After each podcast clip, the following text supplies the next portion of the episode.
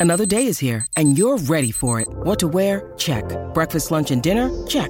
Planning for what's next and how to save for it? That's where Bank of America can help. For your financial to-dos, Bank of America has experts ready to help get you closer to your goals.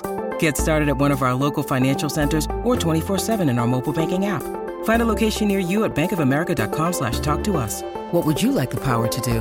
Mobile banking requires downloading the app and is only available for select devices. Message and data rates may apply. Bank of America and a member FDIC. Hello, everyone. Summertime is here. We are going to run a rewind episode today. We are going way, way back into our vault. You will definitely enjoy this couple of weeks, so we need some time to catch up. Remember, I didn't let Paula retire like she wanted to. I can say that she is probably more busy now than when she was working full time. She still produces content for the Beacon Journal and this podcast. During the summer, we may have to plug in some of these, but I promise I will bring you the best of the best. Now, with this one, I remember how much fun this was to record. Paula and I went all the way out to Minerva to interview our guest. It was really cool as we spent the whole evening talking about this creature, and the drive home among the dark wooded areas was pretty creepy. Enjoy. You just heard a clip from the song Right Now by Daniel Rylander, a musical artist from Northeast Ohio. Daniel is our featured artist tonight, so at the end of the podcast, we'll play the whole song for you, and we'll tell you how you can learn more about his music and upcoming performances. And if you're making original music in Ohio, we'd love to feature you right here on Ohio Mysteries. Just shoot us an email on over to feedback at ohiomysteries.com and tell us a little bit about yourself.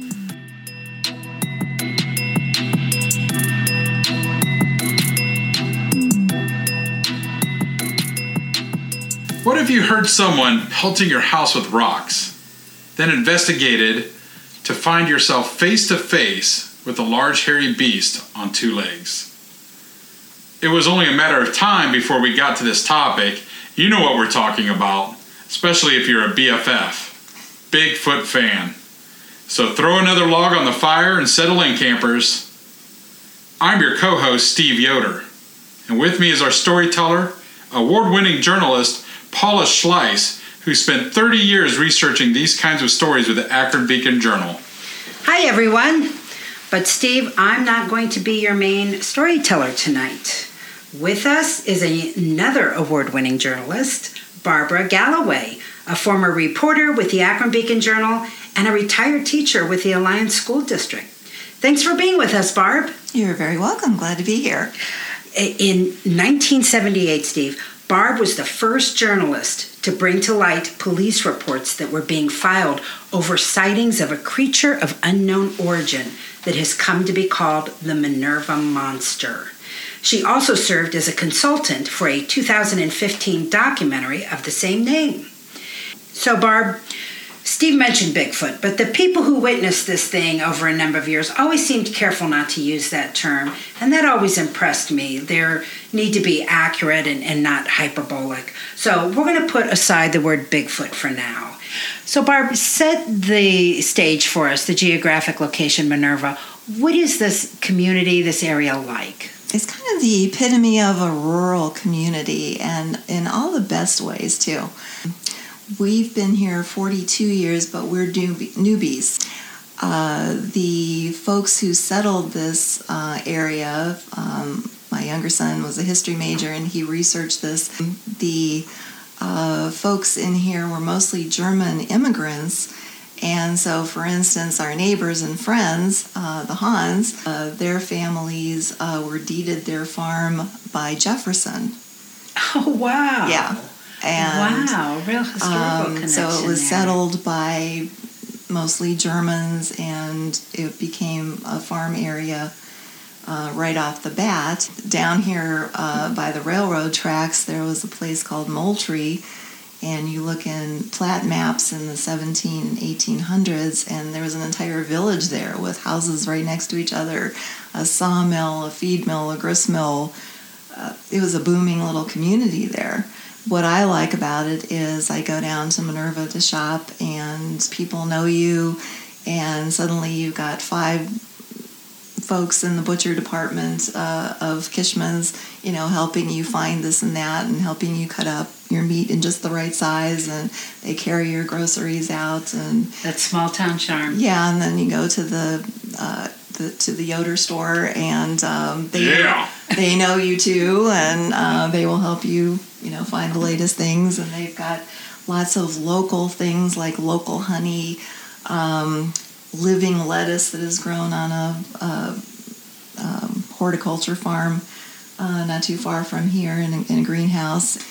Yeah, it's. Uh, Is there any the other best- industry around here other than agricultural? Is everybody related agriculture in some way, or is there like a big It's commercial more- enterprise that's doing There's something really no else? more or- commercial enterprise anymore. There's a coal for. Um, there's a couple of shops, a couple of factories, but they're kind of downsizing nowadays. Um, so there was industry, there was the creek, there, uh, you know, in the canal days, uh, and then there was the railroad, and um, so all of those things have gone that made made it a booming community in the first place. And so the agriculture and the farming community is kind of what's left after everything else has disappeared, I guess. That's interesting that, you know, like she's describing she's going into uh, a store and they're helping her carry her groceries. And I, I, I've never seen that. I've grown up in Akron, so that's, that's Mm-hmm. Yeah, that doesn't pretty wild. It's still there. you know, it's still going on. Mm-hmm. And obviously, being a, an agricultural community, this is a community that spends a lot of time outdoors. They know they're outdoors, Mm-hmm. and they know what's supposed to be going on out there, Right. which is why it might be a little bit more believable when somebody stands up and says, I saw something I've never seen before mm-hmm. outdoors. Mm-hmm. Let's get to know you. We are podcasting from your home in Minerva. Is this Minerva or, or uh, Pierce Township? Technically, Minerva address is West Township in Columbiana County. All right. And were you living here in 1978? Yes, I was, and I had just started at the Beacon Journal in that January.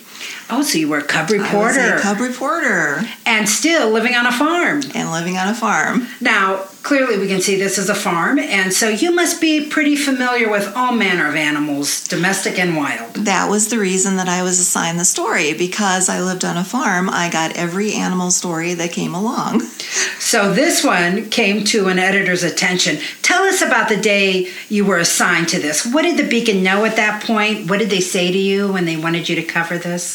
A correspondent had gone to the Stark County Sheriff's Department and found this report um, where the family had reported that their German Shepherd dog had been found pulled out of its collar and a few feet away lying dead, and they didn't know how that could have possibly happened.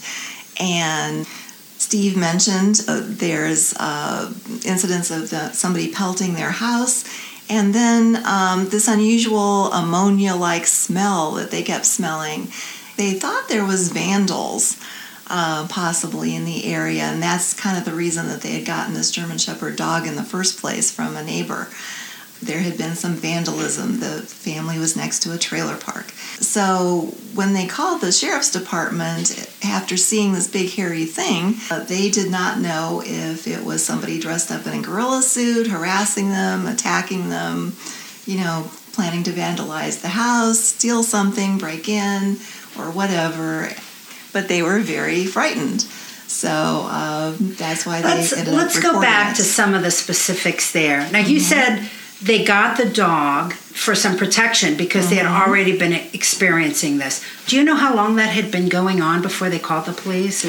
Uh, this was in August of '78, and I guess that summer there had been some vandalism in, among the neighbors and um, the folks in the trailer park next door, And what did the vandalism amount to? breaking in, stealing this and that, or you know, just vandalizing the houses, things like that. So this ultimately was not something that they were going to credit with the, the hairy beast. That they they actually had human vandals in Yeah, the area that they got yeah. the dog for. Okay. But when they saw this thing, um, they didn't know if it was somebody, a vandal dressed up in a monkey suit or something, Right. or whatever. But this, and it scared them enough that they all ran into the house and, and called the sheriff's department. So that is how the report started. So this comes to you. Basically, it's a police report at this time, Yeah. and your editor says, "Go down to Minerva and, and check this out." And was the family willing to talk to you? Were they? Yes, they were. They were very good. Um, uh, deputy at the time, now captain, retired, uh, James Shannon, uh, was the one from the sheriff's department assigned to it, and he was down there also. And uh, the late Ted Walls, our photographer, um, was down there with me, taking pictures many times. And we went back and went back uh, and interviewed the family as these stories developed. Other neighbors in the area started seeing it too. It came across the road and uh, was in somebody's headlights, and they reported it also. Um, Now the original family, they were the Catons, Catons, right? And there were several of them, right? yes, So they had many eyewitnesses to that original report Yeah. that that was called into the police. Yes, they came on a weekend, or they reported it on a weekend when uh, their adult children always came for the weekend to visit, and there were some neighbors there uh, and some other relatives, so there was a, a fairly large group. Um, So let's get into the home. details of that very night. Did it start with the pelting of the rocks? Uh, yeah, it kind of started with the pelting of the rocks, and they had been experiencing that, hearing rocks hitting their homes for a couple of weeks. So they're sitting in the in the house, Um, and it sounds like someone's tossing Mm-hmm. rocks at them. What do they What do they do? And then it happened that the kids were outside. Howie Caton, who's in the documentary, was a teenager at the time, and some of his friends and the neighbor kids were outside playing, and then they saw this huge uh, thing on the bank. It was a strip mine in back of their house, and so it was all grown over with multiflora rose and weeds and everything. And there was this huge being. They always called it the creature. Was it daylight? Could they see Uh, it? it or was becoming dusk, okay. so they could So they had see some it clearly. light. Yeah, How did they describe it? and they always described it in exactly the same way. And Denny Haas, one of our Beacon Journal artists, actually came down and interviewed all these folks who had seen it, including some of the neighbors, did a drawing, um, sort of like a police drawing, a police sketch. They all described it exactly the same way. They could not see facial features. They described it as over six feet, maybe approaching seven feet, covered with hair, but yet they could tell that it was very muscular. Um, they always described it as having a big upper torso and kind of short bowed legs. And they always described it with uh, its hands with palms out. And so when Danny came down to talk to these folks, he got the same description from every single one of them. I want to be clear. Mm-hmm. I was three years old at this time. I understand that I am six foot seven, 300 pounds. Uh-huh. But I was three years old at the time. I was not around. Well, uh, listeners, you can't see Steve, but we do have our own Bigfoot right. I here. wear size 18 shoes. and he so- does have some yeah. scruff. See, Yeah. you could have been, you could have been a suspect at You, that point. you would have been a suspect. well, let me ask you. You said they couldn't see facial features. That's not because it was dark. That's because there was Mm-hmm. Because of the hair, hair. in front of its face. Okay. And another reason that they called the sheriff's department was that after they had seen this thing initially up on the bank, they all ran inside. Mrs. Caton and I think her husband had gotten a shotgun.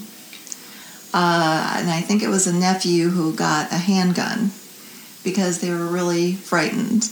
And they were all sitting around the kitchen table.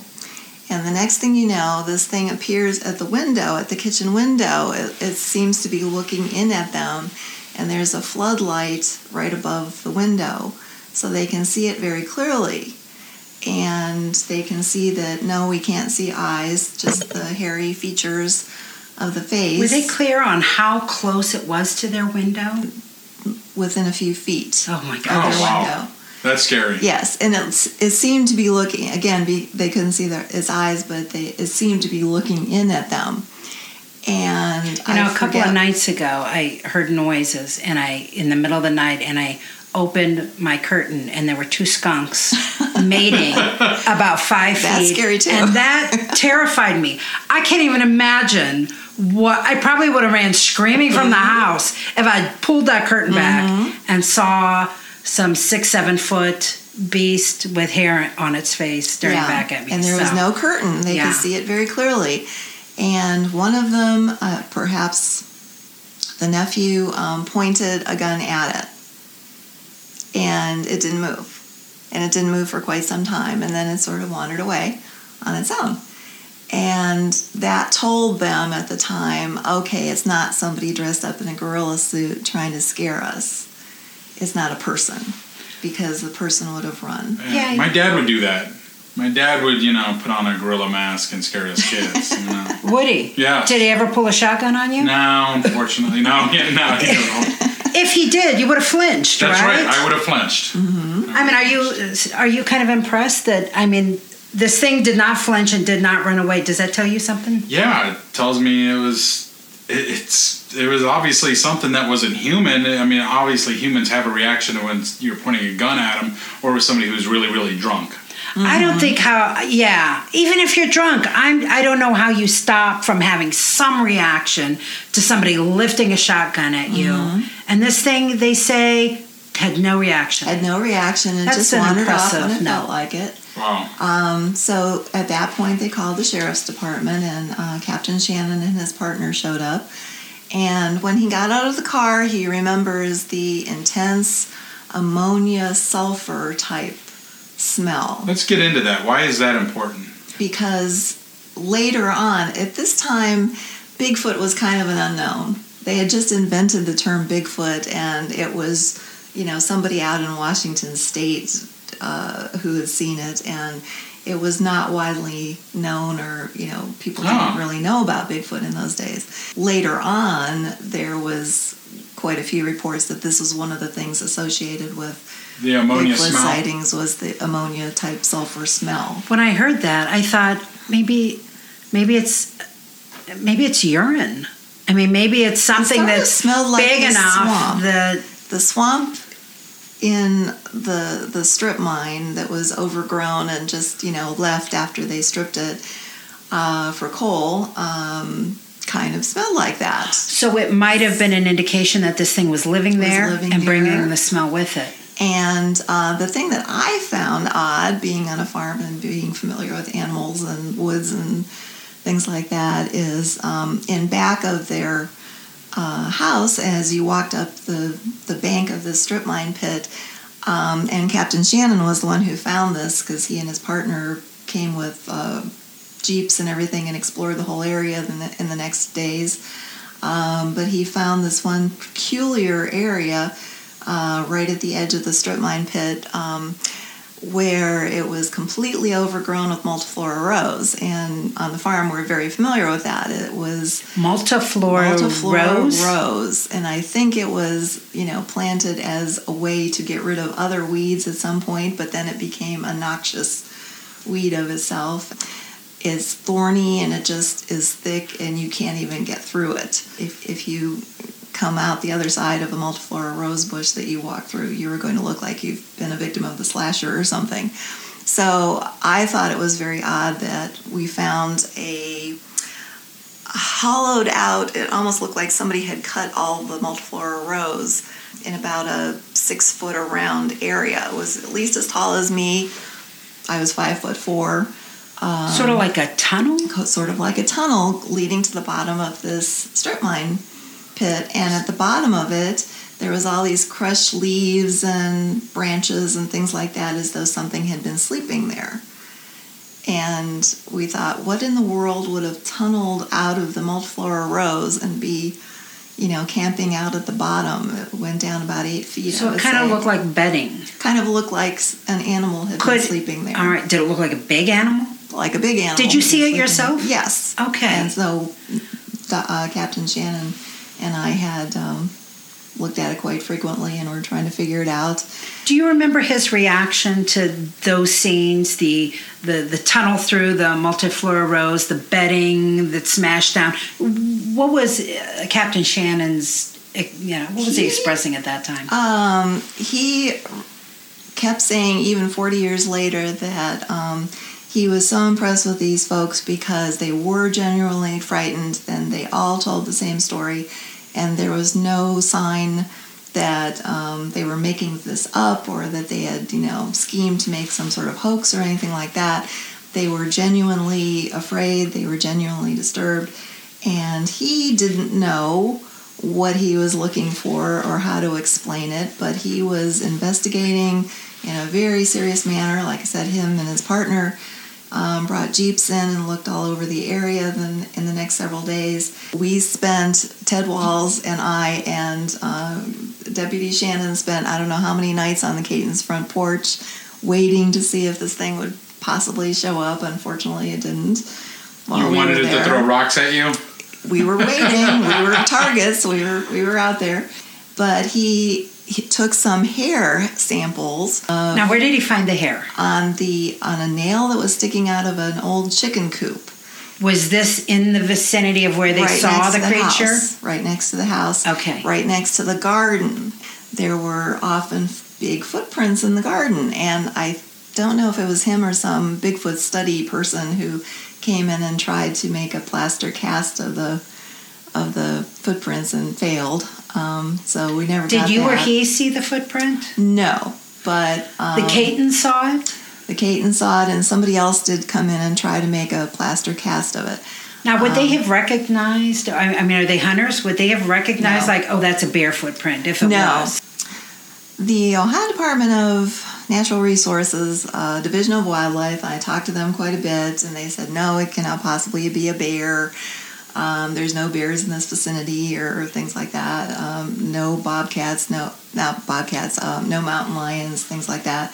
So no, Wow, so they a were bear. ruling out They a were- they lot of the things you would bear. immediately go to. but Cap, our uh, deputy Shannon at the time had um, the hair sample and some other things. He found a jawbone, which turned out to be a cow's, but uh, he sent them to Malone College um, to a biology professor there to be analyzed, and the biology professor could not identify what the hair samples came from. Um, Is there a reason there would be a cow jawbone in that area? Would that be normal? because yeah, there was cows in that area, and it was sort of a pasture for a while, I guess. So yeah, that would So be. the monster wanted some steak. or Did you did you find a bottle of A1 sauce back there?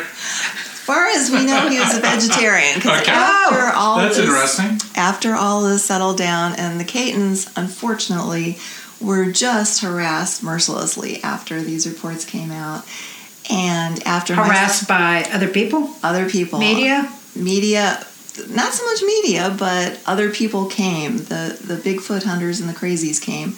After my stories went out on the wire, suddenly they were getting reporters calling from Japan, France, uh, everywhere in the United States.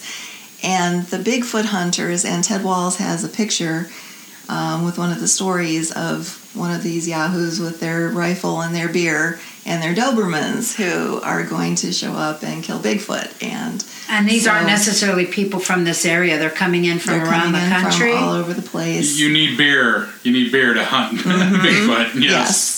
So um, eventually, Deputy Shannon and his partner were kind of uh, forced to keep people out rather than just being down there investigating. They had to keep people out. But yeah, after I did the stories and they went out on the wire, everybody descended and Uh, they well, were really harassed. so the first thought of these guys is let's go let's go find it and shoot it. I yes, mean- that was their first thought. Oh, that's yes. horrifying. So, I mean, if we were fortunate enough to find another species, they were going to shoot. why They want to kill it. your first thought? Oh, we gotta kill it. Drink gotta kill it. beer. We Well, wanna you know what? If you're gonna on if the you're gonna kill the only example of a of a new mm-hmm. species, you better be drunk when you do it. Yeah. Right. There's no other Right. excuse Right. for that. So yes, there was quite a bit of that. So after that, they did not want to be interviewed anymore. They sort of dropped out of public eye. They did let me interview them, I think, one or two years later for sort of an anniversary story because they trusted me.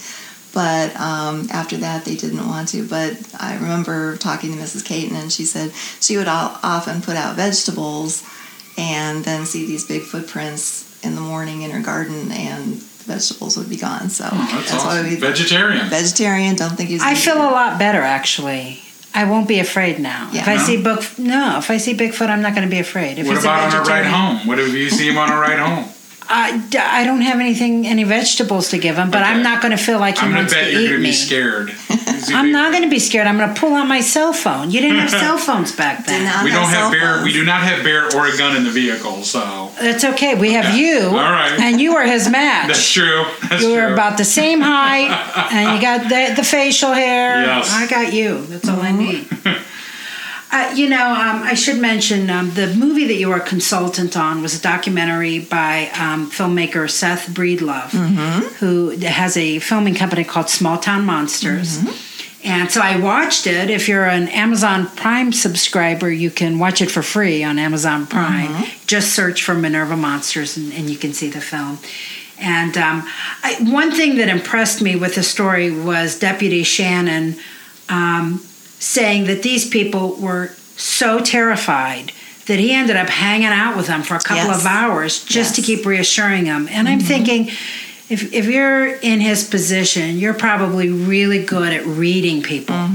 And if he is seeing genuine, I, I think he would be able to see fake fear. Yes. You know, if they were trying to pull something over. Yes. And if he was that convinced that they were fearful of this thing, that, that he had to hang around and just put them at ease, that, that says a lot to me. Yes, and every time he came back, it was the same. They always had the same story. They um, always were appreciative of his coming to Well, you know what, and I can say the same thing of you as Yeah. a reporter. I mean, you're trained to be an observer, Yes. to read personalities and characters, and and did you feel the same way? Absolutely. That there's no way these guys are exaggerating. salt of the earth um, people. Um, yes, just really down to earth, really good people, and they were not making this up. They were genuinely terrified. They were genuinely concerned about this, and um, never changed their story. And that's what impressed us. Now, in uh, Seth Breedlove's documentary, uh, he interviewed at least three other people Mm-hmm. who had seen this thing as kids. Yes, and some of them were in the fifties. It, uh, okay, so even 20 years Yes, so before even this 20 sighting. years before that. Did you um, interview any of them? No, um, I was not aware of them at the time. Okay. Um, they Yeah, we had a, a, a John Hawkins. Mm-hmm. Uh, he said he was 10.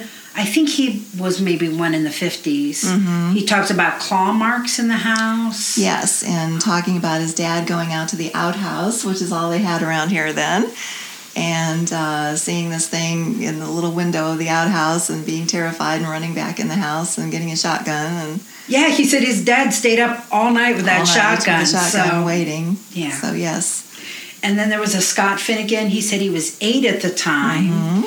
And his dad had reported seeing this thing. And then he himself, when he was 15, he was out Mm-hmm. fishing on a boat. Do you remember his story? yes, I remember his story, and uh, he said he and his friend saw it and went running screaming to his house or something and his mom said yeah i don't believe you you know go back outside and, and they were just terrified and they said the thing kind of chased them uh, So they you went know, back. they went back to out. sacrifice themselves to the kraken, and then it Because chased that's what it was like in those days. You were just, you know, your mom locked Yeah. the door. No, go out and play. Get back out there. Get back out there! Don't be a wuss. Go play catch with it. Uh, he said that there was a, a reputation for that area where they, they had been calling it the Hairy Witch. Yes, the hairy witch, I guess. And again, that was the name for it back in the 50s and 60s, apparently.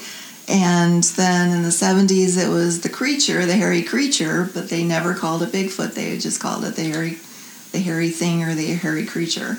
I really want to know what this thing is. There's something there. I want to know what Obviously it is. something there. Mm, Can't explain what it is, but Oh, yeah. That- that is wild. So the the story kind of died down, but the creature did not actually disappear, right? You ended up doing an anniversary story and they were reporting. What did they report? Were they still physically seeing it? Um, sometimes they were still getting rocks on their house, and uh, sometimes, as I said, they would put the mom would put vegetables out on purpose, and they would be gone the next morning. And there's some. What's the rock thing? Bigfoot- Don't know, but uh, Is there a theory? There's. Did it want the attention? It's another thing that is associated sometimes with Bigfoot sightings, along with the smell. Does anybody have a theory on what it is? Are they Not like trying to get attention? Not like that I have look over here? Maybe they're they're trying to you know make some I don't know, Steve. When you were when you were over there, uh, you know, waiting on the, the porch, seeing if did you experience anything that was kind of awkward? No, no, it just seemed. Did the crickets fall silent? The, or? yeah, the crickets always fell silent. Whatever night noises in in August, it's pretty loud around here with all the crickets and the and the cicadas and everything else. And whenever they would see this thing, um, the crickets would be quiet and there would be silence. Did that ever happen along when you were smell. on the And porch? no, unfortunately. so you never there, got the smell. Never got the smell. You've got to be supremely disappointed. Yes, I was kind of disappointed, and yeah, Wow. but not not because we didn't try. We were there. For How many quite a bit. nights? I mean, oh, I don't do even know. We were for weeks. I would say we were down there on a regular basis. After work, we would just go down and I mean, they must not Sit. live all that far from you. no, they're they're probably not even fifteen minutes. Okay, Yeah. all right. So it's just sort of like I finished my shift. Let me go sit on the porch and see Mm-hmm. Yeah, if, so Ted the Ted would sometimes around. come down, and Deputy Shannon would sometimes go down, and we would just sit on the porch and see what we could see and talk to the Caytons, and yeah, so we kind of became friends. Wow. It's kind of neat. This is the story of the one. As head of maintenance at a concert hall, he knows the show must always go on. That's why he works behind the scenes, ensuring every light is working, the HVAC is humming, and his facility shines. With Grainger's supplies and solutions for every challenge he faces, plus 24 7 customer support, his venue never misses a beat. Call clickgrainger.com or just stop by. Grainger, for the ones who get it done. So give me your feelings. What, what do you think? I mean, I know you're a journalist. Uh, what do you do? You believe that there's something out there, or do you really believe that these people just seen something and And that there's a more practical explanation. I cannot find the practical explanation. Um, I have no doubt that these people saw it, and there have been recent sightings, I think, in the documentary. Um, there's a, a fellow who was out hunting, and even somebody I know who uh, lives in a, a wooded area around that um, place um, thinks he saw it too in recent years. Um, I cannot explain what it is or why there is no body ever found or no evidence. That's ever what I was going to bring up is that you know people who are in the Bigfoot, you think we would see some You'd bodies? think we would you see know, a body, someplace. and every body that they've found so far has live proven to be a hoax. But you know, somebody else told me once how many times you're walking through the woods and you find skeletons of animals? Mm-hmm. You don't. That's true. you know, So if it dies in the woods, you know, unless it's on a path that somebody's coming across, it may have the time to decompose, be ferreted away by other animals. You know, Most likely we ferreted away find by other skeletons Yeah. in the woods. Um, you know, we have woods back here, and and we find deer sheds and and skeletons occasionally, and Okay. things like that. So you know, the hunters are around here, and as well as the They'll farmers. spot them. I'm talking like a city girl. Right. you know what? I've never seen a dead animal skeleton laying in the middle of downtown Akron. So, Fortunately, I have.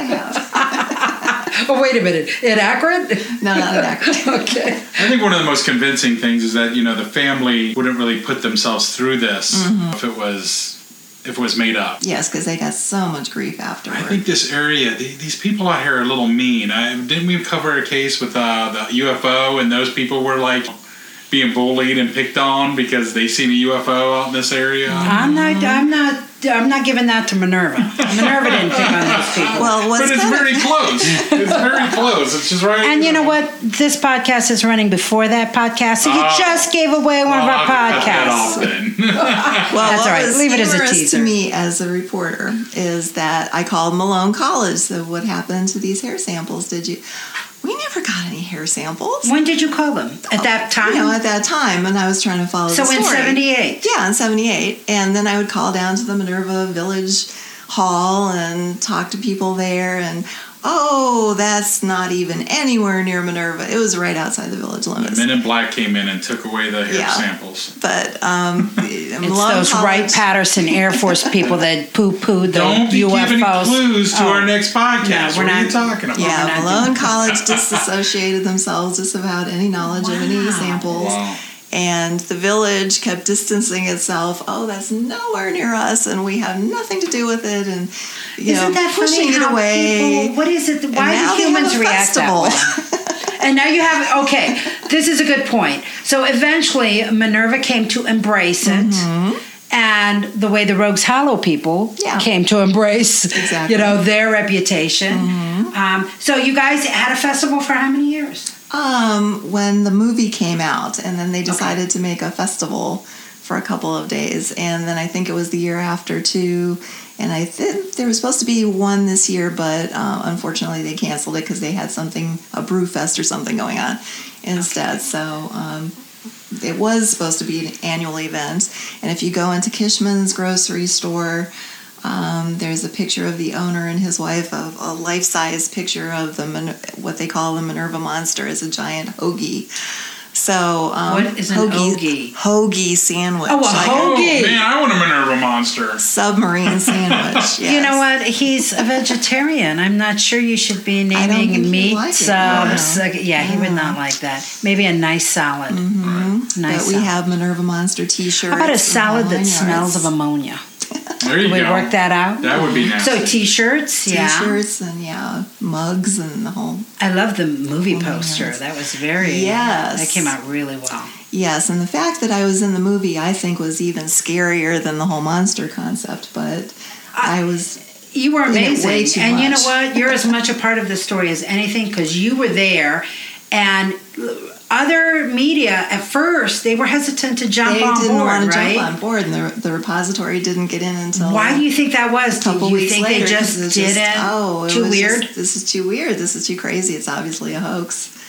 Wow. So they didn't report it for a while. and you gave them a voice, which is what journalism does. You I give guess, voice to people who don't normally have the opportunity to do that, and Mm-hmm. Yeah. because you did. If you hadn't, who know this? The Minerva Nut monster would not be around. no, probably That- wouldn't as be. a- as a legend. probably And would've you, you said you were you went out to where this bedding was, right? Mm-hmm. I want to go dig there. I bet you the I bet you the lost French gold is there. Ooh, yeah, that's another thing. Oh my gosh! Could, be. Could All be. right, There you I go. think we're putting that. To, wait a minute! You just gave another word Oh, podcast. yeah, that one will come out before Yeah. this one. If you you would have heard our French Gold podcast by now. Right. Well, from, Minerva's obviously a cool place because we've been here Obviously. twice. So well, from the journalism point of view, though, and even though this was, you know, as a cub reporter 40 years ago, it has apparently become the highlight of my journalism career. You know, never mind that I went to Haiti and Israel and interviewed Mother Teresa and interviewed You interviewed Wiesel Mother and- Teresa. Wow. None of that matters. I am only known for the Minerva Monster oh, stories. isn't that funny? You you interview one of the most important women in history, and you're known for the Minerva Monster. I am known for the Minerva Monster, yes. Wow. That is the highlight of my journalistic career now. I'm sorry, we, we are Ohio mysteries, so Thank goodness for mysteries, or we wouldn't have a podcast. that's right.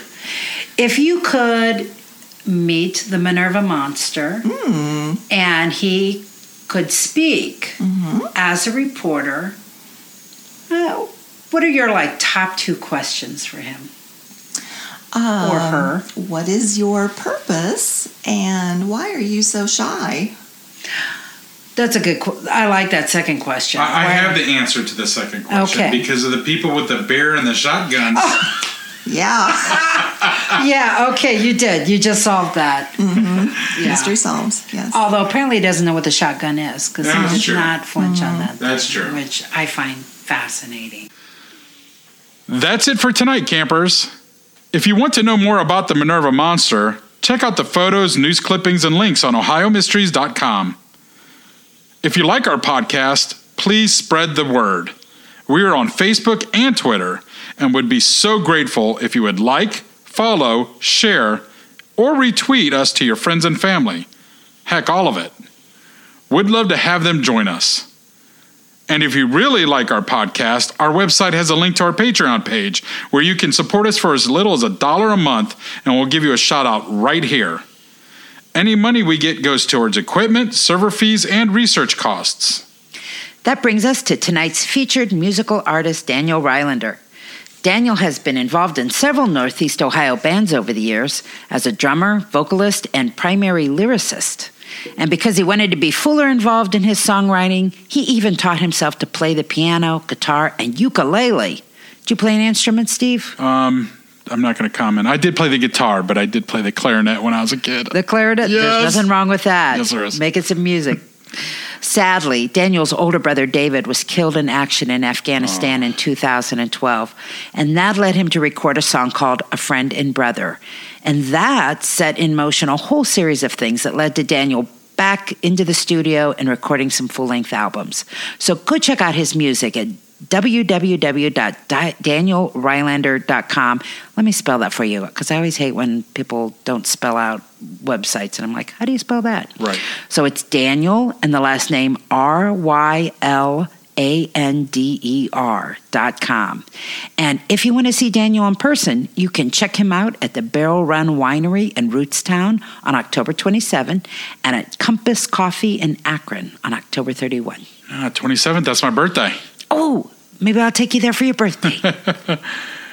but as always, if you can't remember any of those details or just some of it, go to ohiomysteries.com and look under our featured music link. It's a one stop shop there. For now, we'll leave you with the full version of the song right now, and we'll see you back here next week.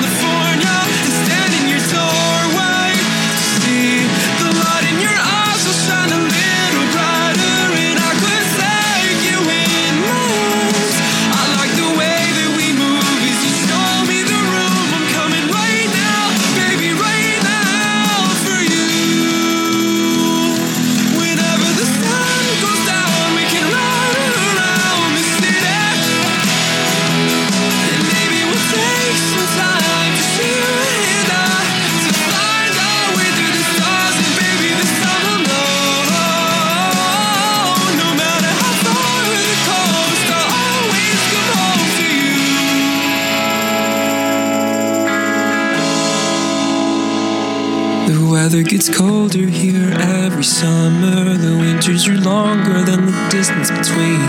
The flight I could catch from here to California and stand in your doorway. The light in your eyes.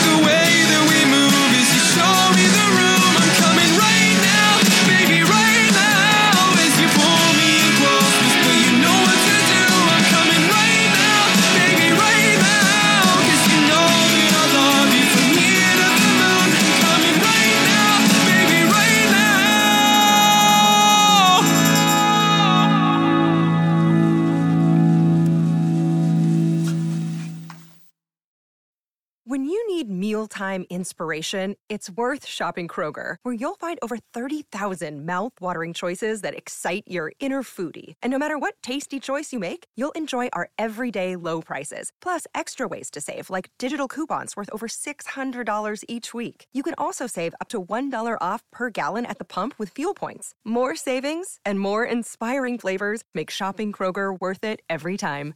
Kroger, fresh for everyone. Fuel restrictions apply.